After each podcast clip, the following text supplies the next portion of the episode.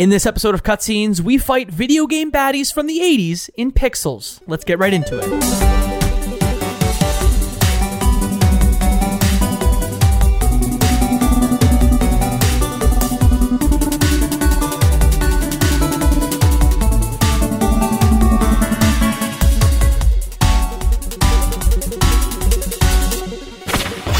Cutscenes, a video game movie podcast. Welcome to Cutscenes, a video game movie podcast. I'm Jacob McCourt. I'm Katie Lesbrance. And I'm Travis Colnut. And on this week's episode, we dive into 2015's Pixels, another Happy Madison movie that we are going to review, I guess, on this program. We start with the tutorial, which is how we start every one of our episodes. It is 60 seconds where we give you the high-level plot of the movie, hot potato style, where we each take 20 seconds before passing the baton to someone else. I will go first this time. Let me just throw that out there, and I will do it, Travis. Just so you're not like, it's unfair. I'll be in the middle. Why am I always the one who goes first? I'll be in the middle. Katie can go last. Oh, God. Okay. Here you go. Here we go. 3, 2, 1. Pixels is a movie about burnouts who are good at arcade video games back in the 80s. One of them becomes president, Kevin James. One of them becomes a member of the Geek Squad in this universe, Adam Sandler. And all of a sudden, aliens invade. And these aliens are special aliens because they are video game themed. Yeah, they're video game aliens that come from, you know, okay, so like back in the 80s, NASA sent off like a bunch of alien video game, or a bunch of video games into space to like be like, hey, here's our time capsule. And these aliens saw this stuff and they saw the pixely Pac-Man characters and they brought them back to Earth to like invade the planet or something like that. So they have 3 lives. They have to fend off rounds of these alien video game invaders. Adam Sandler tries to hook up with this girl who apparently also works at the White House somehow. And they're trying to lead the military and tell the military what to do and how to defeat these aliens. Yay! Oh my God. I'm actually impressed. That was a pretty good explanation of a really terrible movie. Oh my God. Let's get into it. Oh my God. Katie keeps saying, oh, you need to watch the Happy Madison movies. And I'm like, Katie, this does not count. How dare you? I have given you examples of Happy Madison movies to watch. You have watched none of them. Yeah, so don't come at me with this talk. I won't accept it. Okay. And honestly, I'm a fan of some of the classic Happy Madison movies. Yeah. Happy Gilmore, Billy Madison, even like Mr. Deeds and Little Nicky and are fine. Big Daddy, obviously a good one too. It's just like Waterboy. There are classics. And even the ones that are like fine, you can still watch. But this, do I just like pop off right now? Go for it. Pop off. This movie is the maddest I've ever been watching a movie for this program. What? Because there is a version of Pixels that is good, and it doesn't involve Adam Sandler or Kevin James. Mm. Welcome to my TED Talk. Pop off, my liege. Jesus. How do you guys feel about this? Just for context, directed by Chris Columbus, who's done tons of great stuff, starring Adam Sandler, Kevin James, Michelle Monaghan, Peter Dinklage, Josh Gad, with appearances from people like Sean Bean, Nick Swartzen. Mm-hmm. Like it's a Happy Madison movie, so the cast of characters come in. Yeah, so that's basically how I came. I was like, oh, it's another Happy Madison. I didn't know anything about this movie, nothing at all, and then. It's rattling off the people who made it and the people who are in it. And I'm like, oh my God, this thing is stacked. I mean, your opening stacked is, recent Kevin James and... Kevin James? Yeah, Kevin James. I was thinking Kevin Smith. It's not Kevin Smith. Kevin Smith is not in this movie. Recent Kevin James and Adam Sandler is like, it's fine. But it is rattling off people. Peter Dinklage, he's in this movie. Right? He has a sizable role in this movie. He's great. Josh Gad in this movie, great. Every time he spoke, I was laughing. Okay. But yes, I was like, oh, I had hope again. I don't know why, but I think I dislike this a lot less than you do, Jacob. I was not mad. I was happily watching a clearly not very good movie, but I was not upset in any way. Yeah, I think I wouldn't say I was upset. I wasn't mad. I think given my track record with Happy Madison movies and that we watched Grandma's Boy last season, and that was a train wreck. And so as soon as I saw Happy Madison come up, my expectations immediately lowered.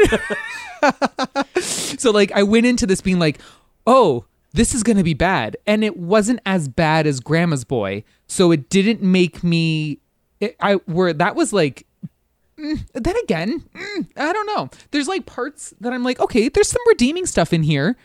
So I'm kind of like in a weird middle ground, but there's some like things that I cannot forgive in this movie. And then, so I don't know. I'm kind of like in a weird middle ground, and probably one of you two will change my mind. Yeah, that's typically how this show goes. I'm with you, Travis. Like, Grandma's Boy is a trash fire.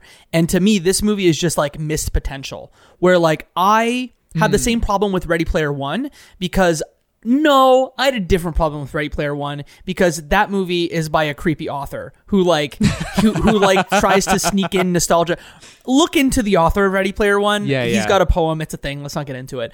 But here, I can see a version of this movie that is not PG-13, that doesn't have like 4 jokes that aren't appropriate, and this could be a PG movie, and like has less like weird burnout comedy from Adam Sandler that actually works. Because I think the things that don't work about this movie are the things that I'm sure like Happy Madison like, or the writers like put their hands on and said like, we're going to write Adam Sandler into this movie.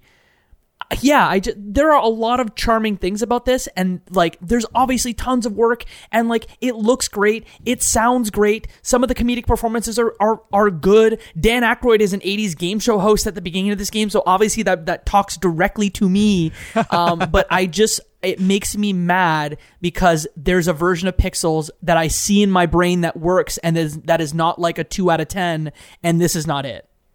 Right. I can understand that it's more just frustration at what they're failing to do. Yeah, 100%. Rather than actually offended by the movie, but it's more, yes, frustration of seeing the potential and that they could have done a good job, and then it's not there. Yeah, yeah. But that's my TED Talk. I'm sure that we'll go through more of it as we go. But I'm sorry I had to get that out. And maybe now we talk about like how this movie opens, which is in the 80s with kids who are good at 80s arcade video games, right? Yeah. Opens with Cheap Trick playing, you know. Soundtrack's fantastic. Soundtrack is great. I really like it. Yeah, they're bicycling around the neighborhood like 80s kids did, apparently. That's like the thing. I liked the opening. Yeah. And he's like, let's go. It's open. Like, let's go to the arcade. And then they're all pumped and like they're all excited, and it's all lights and kids and they're all having fun. And I love the beginning. Yeah, it's like an 80s arcade competition in, I don't know where this movie it starts like being based. Obviously it goes to DC, but I don't know where it starts. Maybe it's also DC, but it's like the Video Game Championships hosted by Dan Aykroyd, and the main characters you're introduced to, Kevin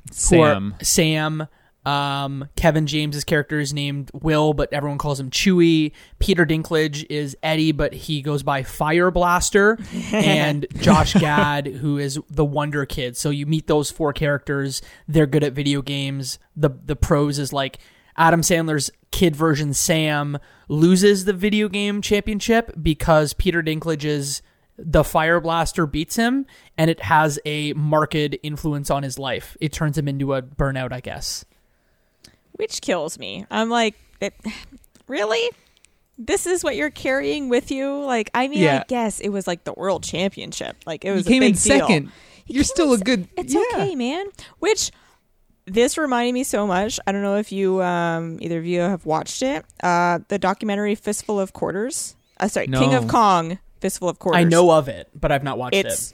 It's very good. And basically, there is almost similar characters. Like, I wonder if they kind of based it on them, where it's basically the 2 guys that are the best at Donkey Kong, Jesus, at Donkey Kong, and there's like the first place guy and the second place guy for the world records, and the first place guy is basically Peter Dinklage, Like, he's got the hair, he's got the glasses, and he thinks he's amazing.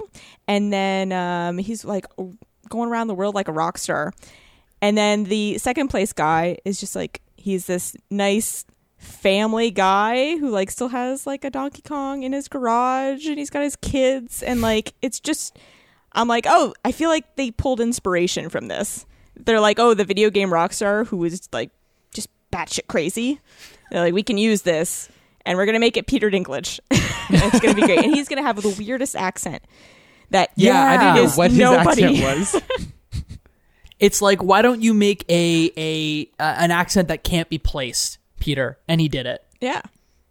I will say, whoever played young Peter Dinklage got the voice like spot on. Mm-hmm. I was so impressed. I was like, oh my God, this kid like legitimately is doing Peter Dinklage. Like, I can tell that is going to be Peter Dinklage when he grows up. Like, spot on. I was really impressed by that.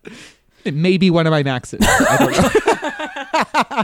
So we fast forward to present day, and it's Sam, played by Adam Sandler, and Kevin James, who plays Will Cooper, who becomes the president of the United States. Paul Blart, U.S. president. Yeah. I was confused. Yeah, they're like, oh, something about the president, and I thought, I was like, oh, the president of what?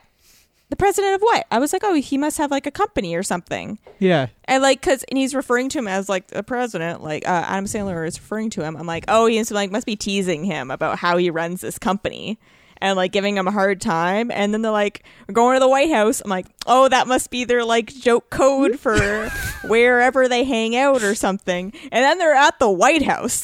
Yeah. And I'm like, Kevin James is the president?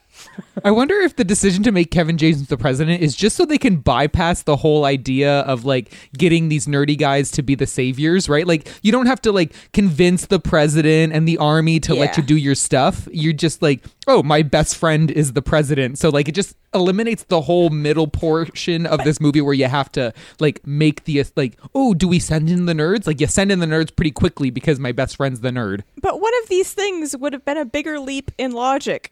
Yeah, Kevin James being the president is a bigger leap than a bunch of nerds getting the president to believe them. I don't know. One of them is a bigger one, and it might be Kevin James being president. Yeah, but that's just me. Yeah, but he's like a bad president that everyone hates because like no one loves his policy, and also like he can't even human well. Like, the scene is like he's reading to kids and he can't pronounce a very easy word, and the kids are like, "Are you dumb?" And it's on TV, and it's a whole thing. But then Adam Sandler goes to a random house to install a bunch of present-day video games and TVs and technology, and that's where he meets Violet Von Patton, who's played by Michelle Monaghan. And that's where the weirdness begins of, like, I hated that so much. I hated it. Yeah. I was going to say, like, I could tell this was a Happy Madison movie because there's a lot of misogyny, and I'm not very happy about it. Yeah, it's like she's successful but also like divorced because her ex-husband is like going after a 19-year-old, and she's super sad and in the closet and drinking, even though she's incredibly successful. Bleh. Yeah. Yeah, I didn't have a problem with the part of my husband left me for a 19-year-old. At that, I was like, all right. But when she's like, I don't know, she seeks comfort. She's like, oh, there's this guy from the Geek Squad who like, literally made inappropriate comments to her like minutes before. Right. I thought you'd be fat and ugly, but you're like really hot, lady. Yeah. Yeah, just stop talking. And it's like, oh, they try to make it like the charming thing where the guy keeps blabbing and putting his foot in his mouth, but it's like, no, this is uncomfortable. And no, you can put your foot in your mouth in a different way, and it's where not, it's funny. Not where you, yeah, where it's funny, but not where you're funny. Like, no. And then yes, She's like, sees a text or something, and it is instantly just comes apart at the seams, which, I'm sorry, this is she works at the White House, I would hope, which sometimes means something, sometimes doesn't, but whatever.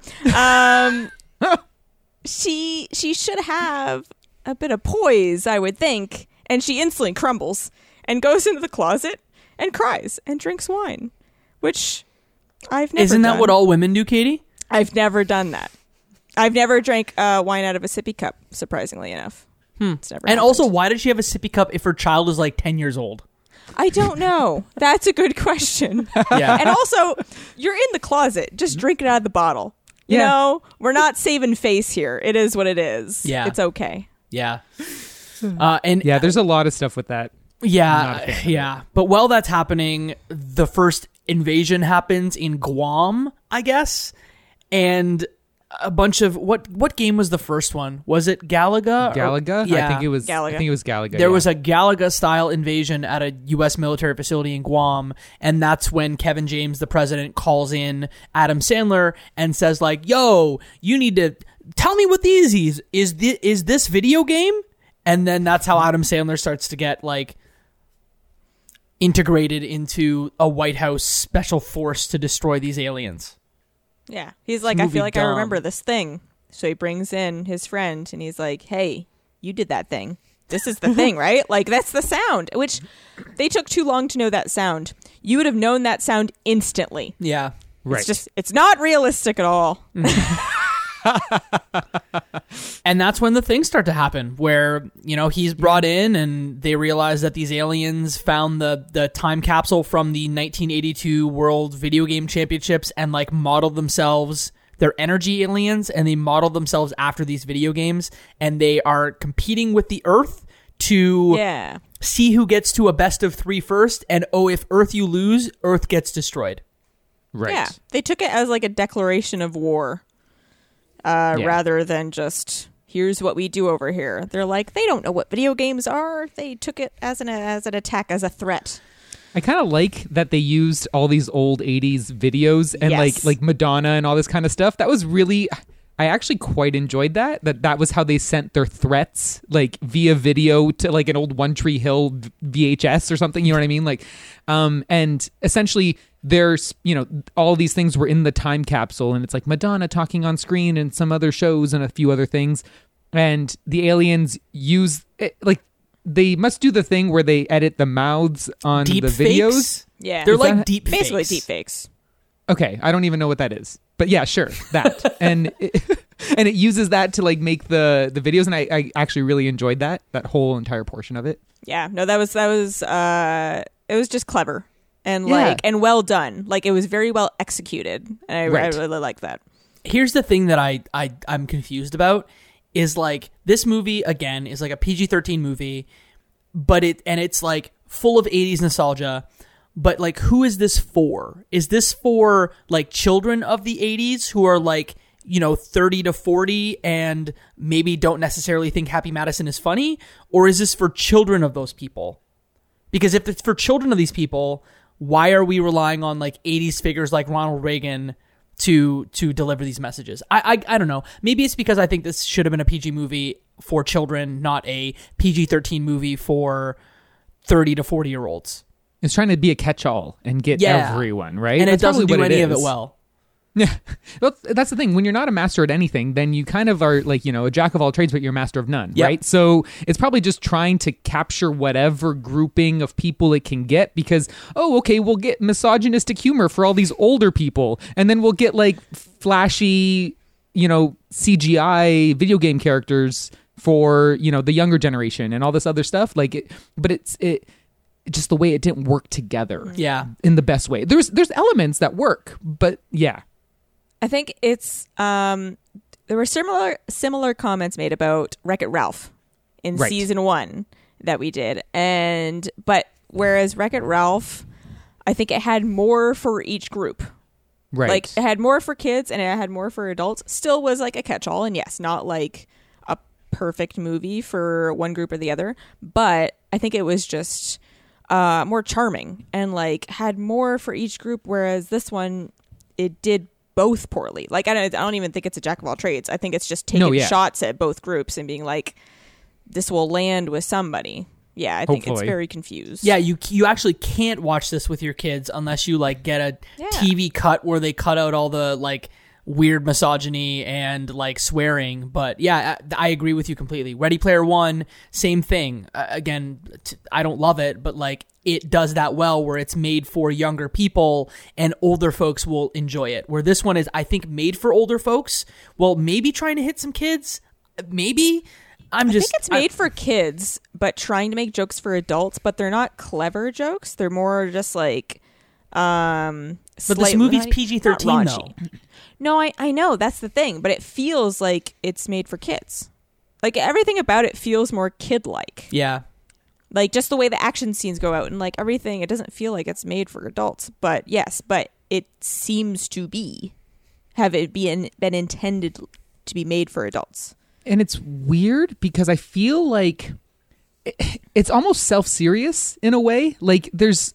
yes, it's kind of got those comedic kind of portions to it and stuff, but I also find that the comedy was a little bit, like, thinly spread at times. And it was, like, action movie and then also comedy, but I feel like it didn't... I don't know, like, I felt like it was... You look at the trailer for this movie, and it's very self-serious, and you're like, oh, is this supposed to be a serious movie? And then, like, okay, there's some bits of comedy kind of scattered out throughout, but I think it just didn't know what it wanted to be. Was it, like... It tried to play the whole serious comic, like serious action movie portion sometimes with some of the like action scenes, but then, you know, it goes for the comedic kind of joke at the end. I'm actually okay with the tone. I'm totally okay with like it's kind of, they're kind of playing off of an action-y movie. With some jokes interspersed, but like it's kind of goofy action at the same time, right? Like it's not self-serious action where like Peter Dinklage is making quips while they're racing. Yeah. So I don't know, the tone I didn't have an issue with at all. I think the tone threw me off because just weren't that great. I watched the trailer beforehand and I was like, oh, I thought this was supposed to be more like kid friendly. I think, and I think my expectation went in with it, and it didn't like hit that right. So I thought, oh, okay, so what is this? Like, is it supposed to be more serious? Is it supposed to be funny? Because I didn't find too much of this movie funny. Like, but I guess, like, it was probably trying to be funny, but I didn't find a lot of it to be humorous. Like, I didn't laugh too often. Mm-hmm. I think maybe once in this whole movie. And see, like, I'm not above lowbrow in any, like, sense of the word. Like, I am? No, not at all. But, like, there are jokes in this movie. And I was like, This is real. This is kind of funny. Like, anytime Josh Gad, who his character as an adult is, like, a conspiracy theory obsessed, like, weirdo, it worked for me. Like, most of the time when he spoke... especially like there's a scene in front of a bunch of army men where he's like yelling at these men who are like formidable in height, in shape, and he's this like schlubby dude. They're jacked, tattoos, whole thing. And he's like yelling at them. And I thought that was really effective and funny. And Peter Dinklage, I think his character was also like Peter Dinklage was having a ton of fun here. You could tell. And I like that. But again, it's like the core of this. Adam Sandler being at the head of this is my problem. And I love some Adam Sandler movies, but here I'm just, and I keep nailing this on the head and I'm sorry, but like, that's the thing that ruins this for me is like, Adam Sandler is the main character instead of like, I could see a version of this movie working with like Ryan Reynolds. And I mean, we're getting Free Guy in 2021, which I guess is kind of like this, but I could see this working with someone else at the helm. And I hate to say that because like, that's a mean thing to say to another human being who doesn't even know I exist, but like, I want a better version of Pixels. And that's why I'm so upset.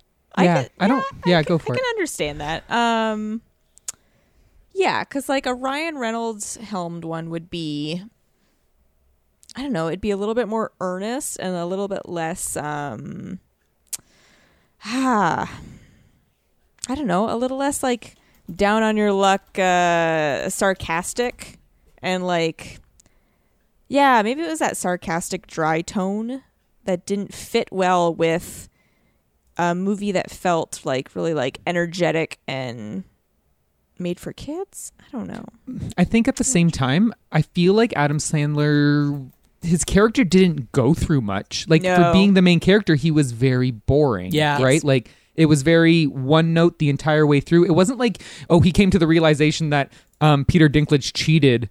Like, but that's not like character growth, right? So I didn't find any connection to Adam Sandler. He was just kind of the vessel to propel this story forward, right? I didn't find any character really grew in any way, right? So it's not like I had some sort of emotional connection where you're probably right in that Ryan Reynolds would probably give more of a... He might be better at giving a bit more of an emotional like, you know, just in general, I don't know if Adam Sandler's the most like captivating, you know, emotional draw for me for a movie most of the time. He can be so good. Like, I'm waiting to see it. Dude, oh, I'm gonna. I know. One day when you know, quarantine's over and all this is done, we're watching some movies. You're probably gonna end up hating them, and I'm gonna be like, but look at what he did. He's punching Bob Barker in the face. Oh my god, it's amazing. Look at he's high and he's like sprinkled in. He's chasing. What was he chasing in Billy Madison? He's chasing a penguin, and it's really funny. It's so good. So funny. But I don't need movies like that with sprinkled in scenes of the competent woman being told she smells nice every 5 minutes. That does still happen. You know what I mean? Like, it just I'm not going to say it doesn't happen in those movies. No. Oh my god. But that's the thing. It's kind of like I think just the comedy kind of just goes right past me with those with that stuff, right?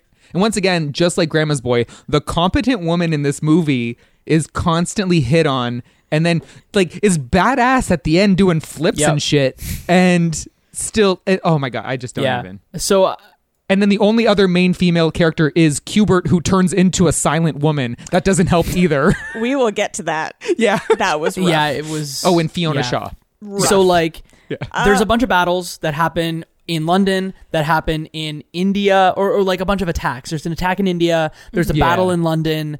And then we end up going back to New York City, and those are the battles, and each one is a different video game. India just happens because their inaction causes like the Taj Mahal to be pixelated. And then they go to London, where they fight Centipede in the sky Centipede. With their light guns.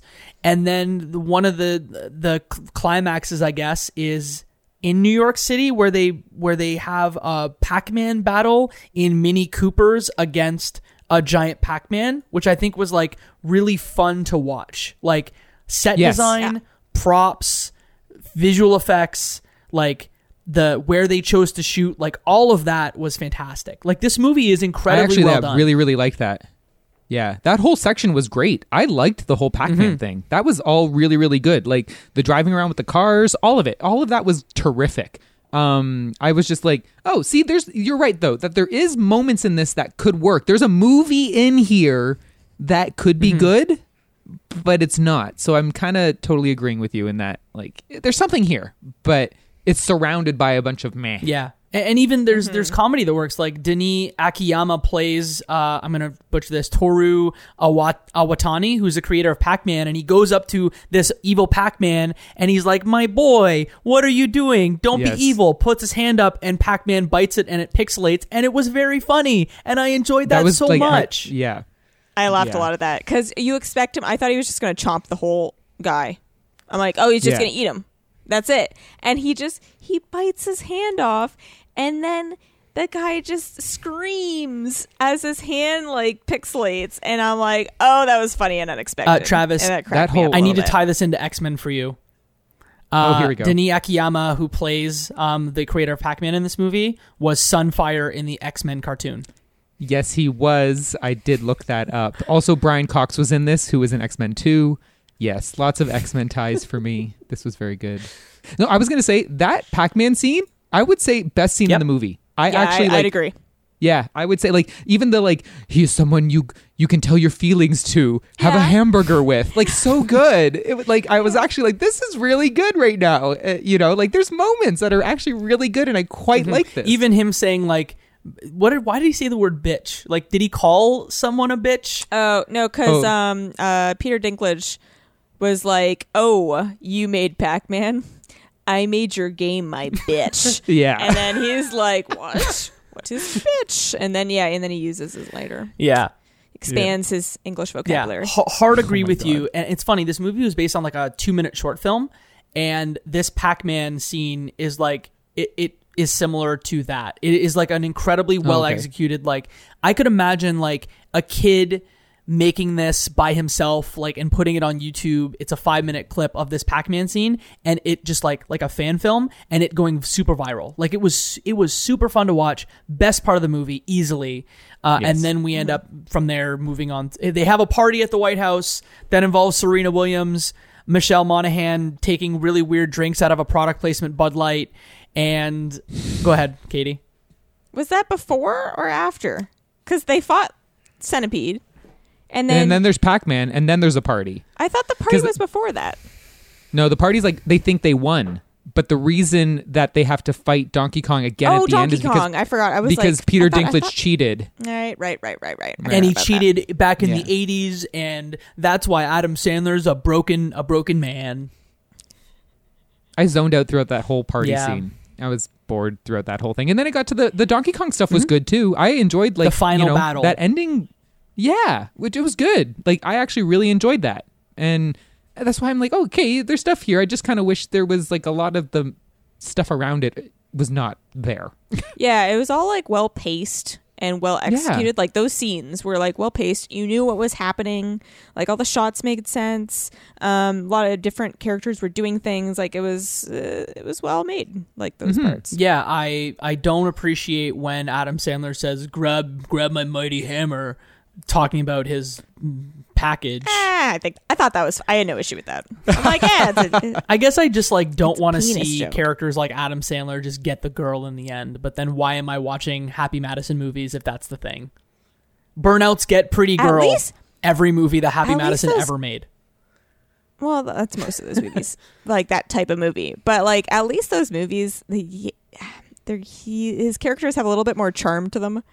Whereas this one, it was like, I don't know, what is he doing? He's boring. Yeah. He's so boring. He wasn't playing a character. He wasn't even charming. No. He wore shorts because he was like, I'm going to wear shorts.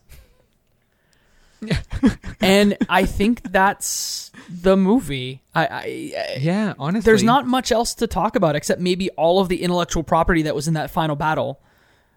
Donkey Kong looking evil, Q*bert peeing on the floor, the Smurfs. Why were the Smurfs there?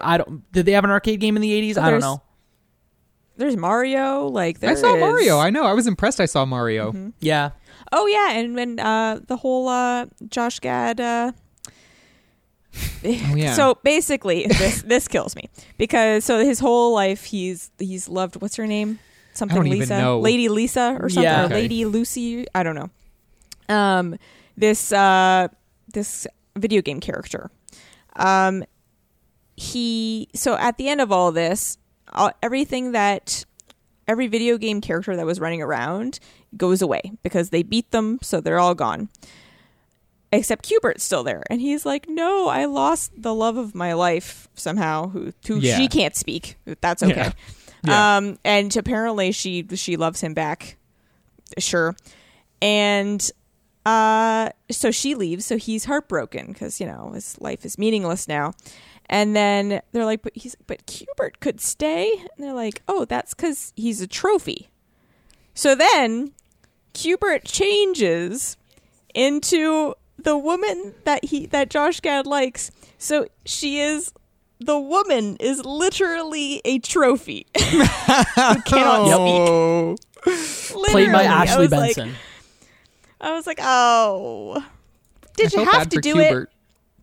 Yeah, poor Q*bert. And they have babies, and guess what happens? They're baby Q*berts. They have like 6 of them. It's been a year. So either that poor woman fired out had 6 Q*berts in her belly. Jesus. Just saying. That'd be a rough day. Getting those Q*berts out. Yeah. Oh, guys, maybe we were wrong about Pixels, and we're gonna tell you if we were by looking at some user reviews on Metacritic.com in a segment that we call Critical Hits. We have 6 reviews here from Metacritic, varying from good to bad. I will read the first one from Irish Dexy. It is a 10 out of 10 review that came out almost immediately after the movie came out. And it says, leave your brain at the door and watch this movie. It's fun and it doesn't take itself seriously, unlike all the critics who are slamming it for being fun. No, they're slamming it because it's not a good movie. Thanks. Sorry. Who's next? Give your opinion. Go off, King. I can go. Next one is Zieto. Give it a 2. Just keep your finger on the fast-forward button until a video game sequence, watch it, then fast-forward again until the next video game sequence, and watch it. You will enjoy the movie in 10 minutes. The rest isn't worth watching. Yeah. They might be really right. I know. I was like, oh, that's harsh, but also kind of right. They're the best parts of the movie. Yeah. No. Okay, Yellow Kirby gives it an 8 and says, how can you hate this movie? It's got good jokes, good action sequences, and good acting. It feels more like a 7 out of 10. But why did you give it an 8? It feels more like a 7 out of 10, but for all its hate, it deserves an 8. I'm sorry. I never understand that. I never understand grading something, not on what it is, but based on the reception of it or like the meta conversation around the thing. I'm like, no.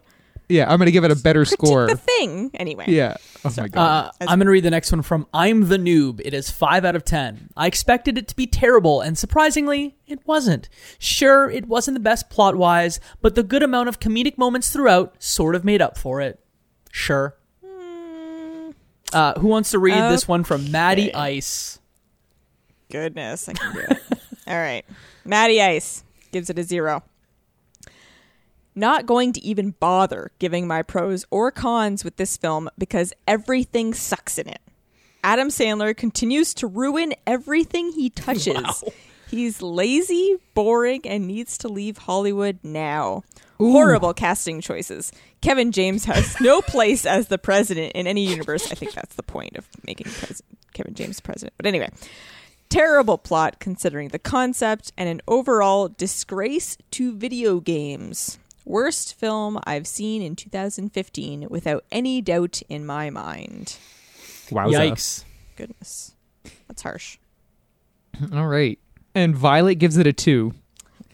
I know some bad comedies, like Austin Powers with an O. All of this Silence of the Lambs and a space travesty. Okay, Austin Powers. 1, you don't know how to spell Austin Powers? Yeah. 2, Silence of the Lambs. This has to be a joke, right? Okay, I don't think it is. But those movies are pretend to be bad comedies. Therefore, they are funny. Pixels is a bad comedy while pretending to be a fantastic movie. Therefore, not funny at all. The idea is new, I grant it. But that's why I bought tickets for the movie. Game characters in real world? That should be funny. Should be, but it was not. My advice, don't watch it. Waste of time. They have to think that Silence of the Lambs is a different movie. They have to. Honestly, I don't know why. I didn't know how to react to reading this. I'm have I not seen Silence of the Lambs? Unless they thought that Hannibal was just wisecracking and oh my God, on his skin, or else he gets the.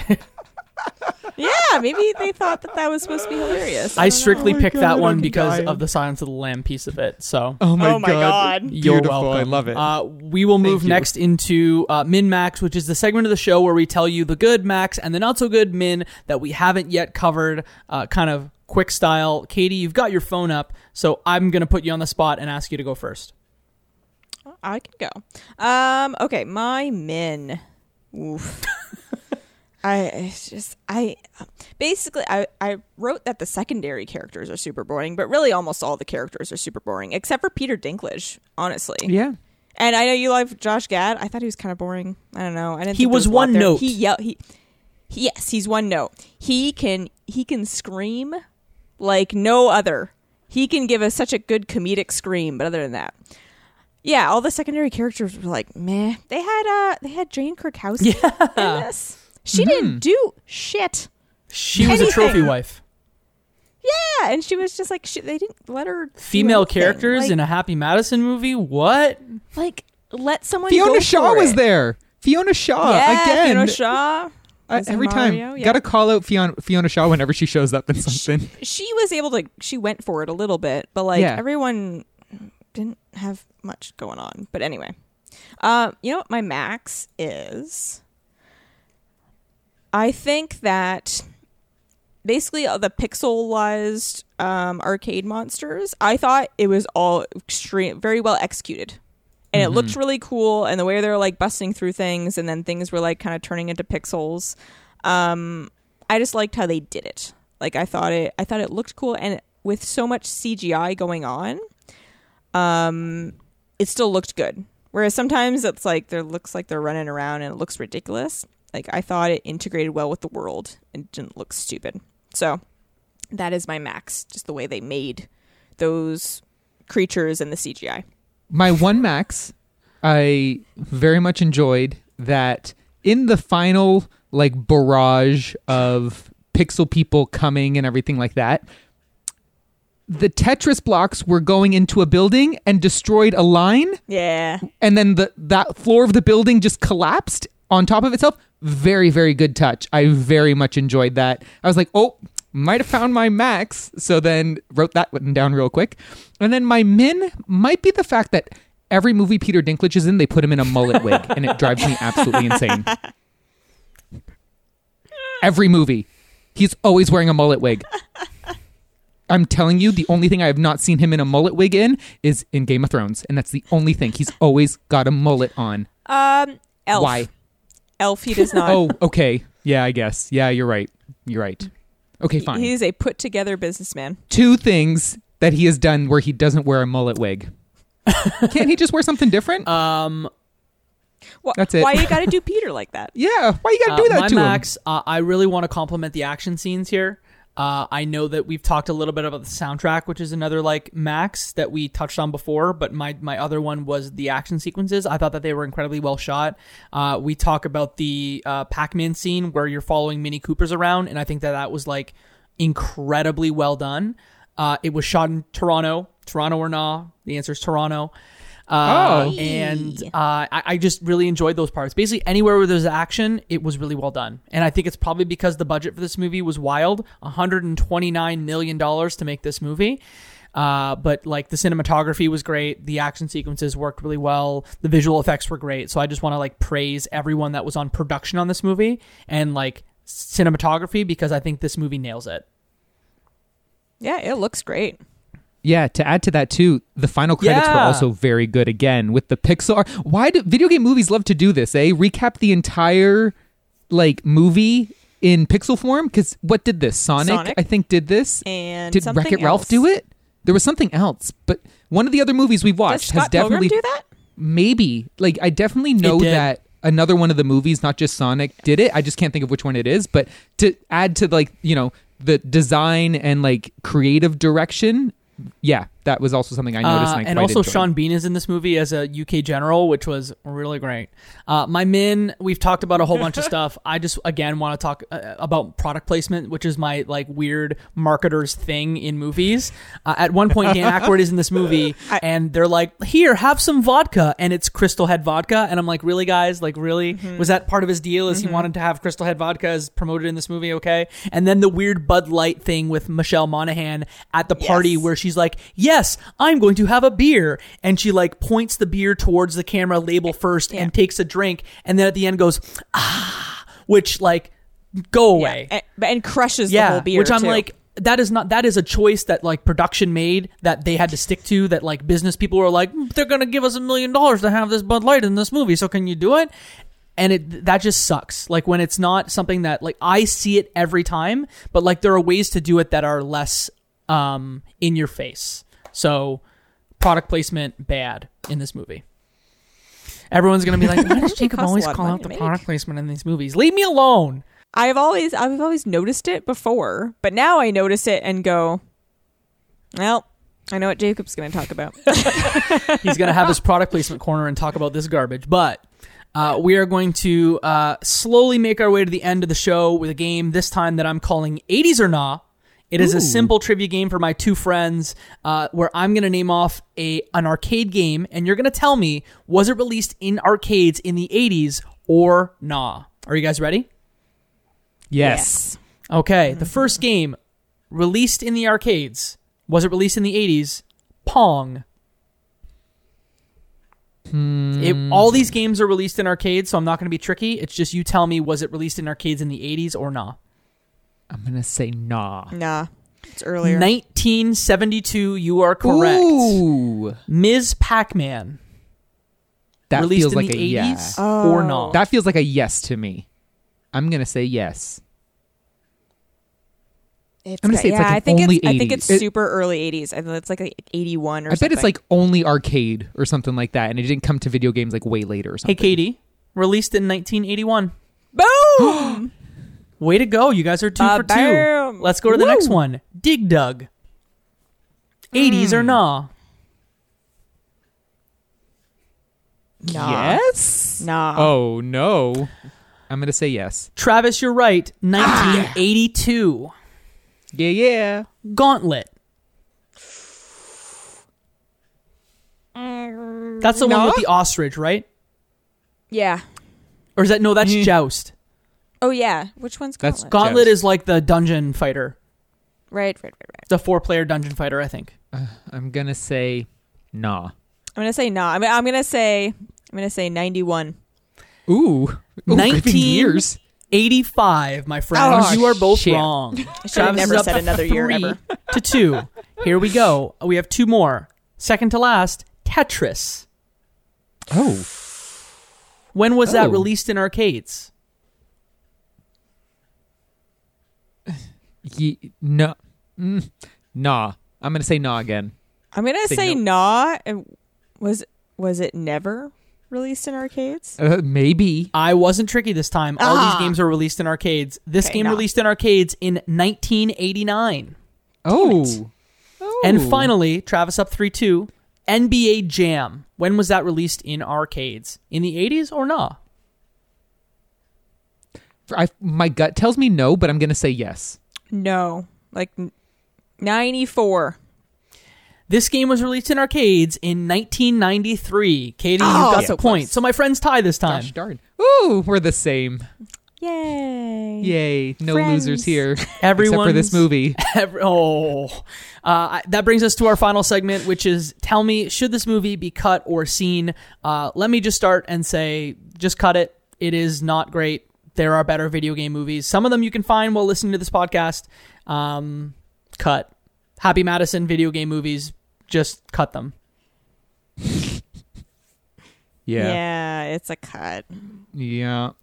I don't know what else to say. Like there's not a lot happening. There's some cool scenes, but like for that much time of my life, it's to be cut. Yeah, I'm kind of the same. I can't recommend this movie to someone and have them think that I find this funny. Like I can't. I just can't. I can't be like, this is what I think is great. Go watch this. I can't do it. So it's a cut for me too. If you're curious after listening to this podcast, I think all three of us would recommend like watch the Pac-Man scene in New York City, which is like maybe about 10 minutes long. If you want to get a taste for what's good in this movie and then just move on. The end. Yeah. Done. That, my friends, is another episode of Cutscenes. You can find all episodes of Cutscenes on all major podcasting platforms, but if you're listening to this, you're probably listening on a podcast platform. So follow us on social media. You can do that on Twitter and on Instagram at cutscenes_pod. And you can find us all individually on Twitter and other places as well. I'll start with me. You can find me at Jacob McCourt on all major social media platforms. I also host another podcast called the Left Behind Game Club. If you like video games and people who talk about them thoughtfully and with a little bit of humor, you might like that show too. So check us out, leftbehindgame.club, or on all major podcasting platforms. Katie, where can people find you and your wonderful hot takes? Oh, my hot takes. You can find my blazing hot takes on Twitter. I'm Les Brack. Yeah, I'm on there. I got takes. That's about it. And then sometimes I do this podcast. And sometimes me and Travis guest on Left Behind, too. Yeah, I can highly recommend. And yeah, you can find me on Twitter too, Travis Colnut. That's it. That's all I do. And we end this show in the same way every single time by giving you a quote from the movie. And this time around, is it going to be Katie or is it going to be Travis giving us that quote? Have you been playing Space Invaders a lot lately? Because you're invading my space. Thanks for listening. Bye. Bye. Bye. Cutscenes. A video game movie podcast. You're listening to the Left Behind Game Club. Welcome to the Left Behind Game Club, our never-ending attempt to make sure that no game is left behind. I'm Jacob McCourt, and listen to me and my co-hosts Mo Mertati and Mike Ruffalo, as well as some wonderful guests, as we go through games large and small, old and new, to bring you funny, informative, and mostly positive discussions about them. We've got over 100 episodes in the feed, so if you wanted to take the show for a spin, download a show about one of your favorites, and let us guide you through it with our takes. Join us on our goal in every episode to make sure that each time there's one less game left behind.